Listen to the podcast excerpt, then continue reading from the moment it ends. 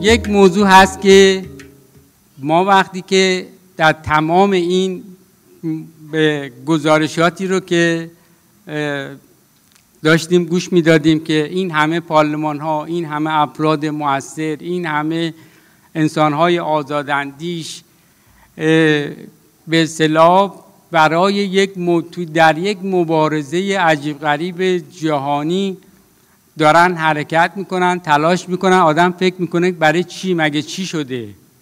مگه چه اتفاقی افتاده؟ مگه ما صدمامون به چه کسانی رسیده بود؟ و چه جرمی مرتکب شده بودیم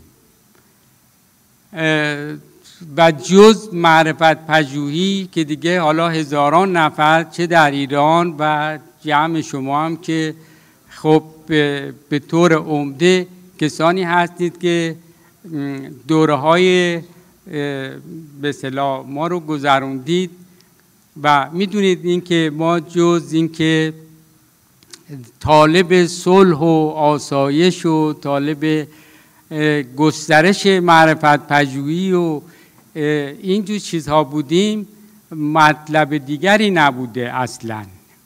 و جالب اینجاست که شما می‌دونید که دو بار در دیوان عالی کشور در سال 94 و 96 اتهامات وارد به صلاح وارد دانسته نشد طبق مدارک موجود. سال 95 بعضی از اتهامات اصلا معنی تعقیب خورد با طبق مدارک موجود. علا رغم اینها در واقع این همه ماجرا به صلاح بوده. خب اما چرا؟ واقعا یک بحث و یک مسئله است که چرا در واقع اینطوریه؟ یک دلیل تاریخی داره. به اصطلاح این دلیل تاریخیش برمیگرده به اینکه هر زمان صحبت از عرفان بوده شما ببینید دیگه در تاریخ هر بار صحبت از عرفان بوده و صحبت از این بوده که کسی در باب معرفت گرایی در واقع چیزی ارائه داده بلا فاصله قتل قصد جونشو کردن و بلا فاصله براش مسائل و ترورهای شخصیتی و مسائل مختلفی رو ریختن و دیگه خودتون می‌دونید. از مولانا و شمس و از سور وعدی و از همه هیچ کسی از این توطعه ها نجات پیدا نکرده. خب چرا؟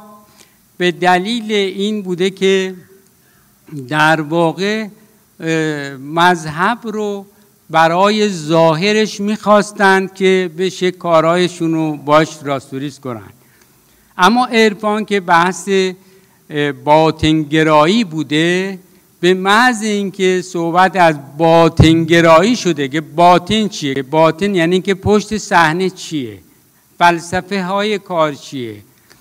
و این مسائل تا به محض اینکه صحبت به این قضیه می‌رسه بلا فاصله همینطور که تاریخ گواه این قضیه است بلا فاصله توطعه ها و اینا شروع شده. موضوع چی بوده؟ موضوع مگه توی معرفت گرایی ما چی بوده؟ اینی که خب حالا می‌بینیم که بنابراین ما گناهی مرتکب نشده بودیم. ما اومده بودیم گفته بودیم معنای زندگی چیه؟ اینجا چیکار می‌کنیم؟ و باطن مسائل چیه؟ باطن ادیان چیه؟ ادیان چیکار؟ فلسفه ادیان چیه؟ بنابراین چیزی رو که در طول تاریخ باش دشمنی بوده اینه که این بوده که از یه حدی به بعد اگر قرار بوده مردم آگاه بشن به فلسفه بودن خودشون فکر کنن که چرا هستن خب در حالا ما جامعه خودمون رو بگیم این خطر وجود داشته و شما دیگه می‌دونید که هیچ کسی قصر در نرفته. هیچ کسی قصر در نرفته. و دیگه همه چیزا رو می‌دونید. اهم از حالا ترورهای مختلف از جمله ترور شخصیتی. دیگه راجب شمس و مولانا شنیدید. این یک, یک نمونشه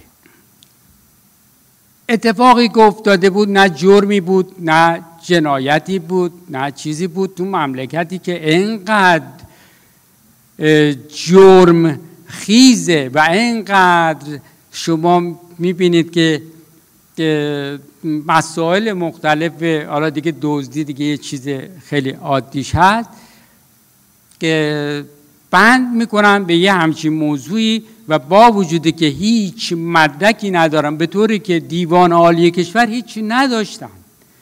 و سال 95 چند تا از اتهامات اصلا به کیفرخواست نرسید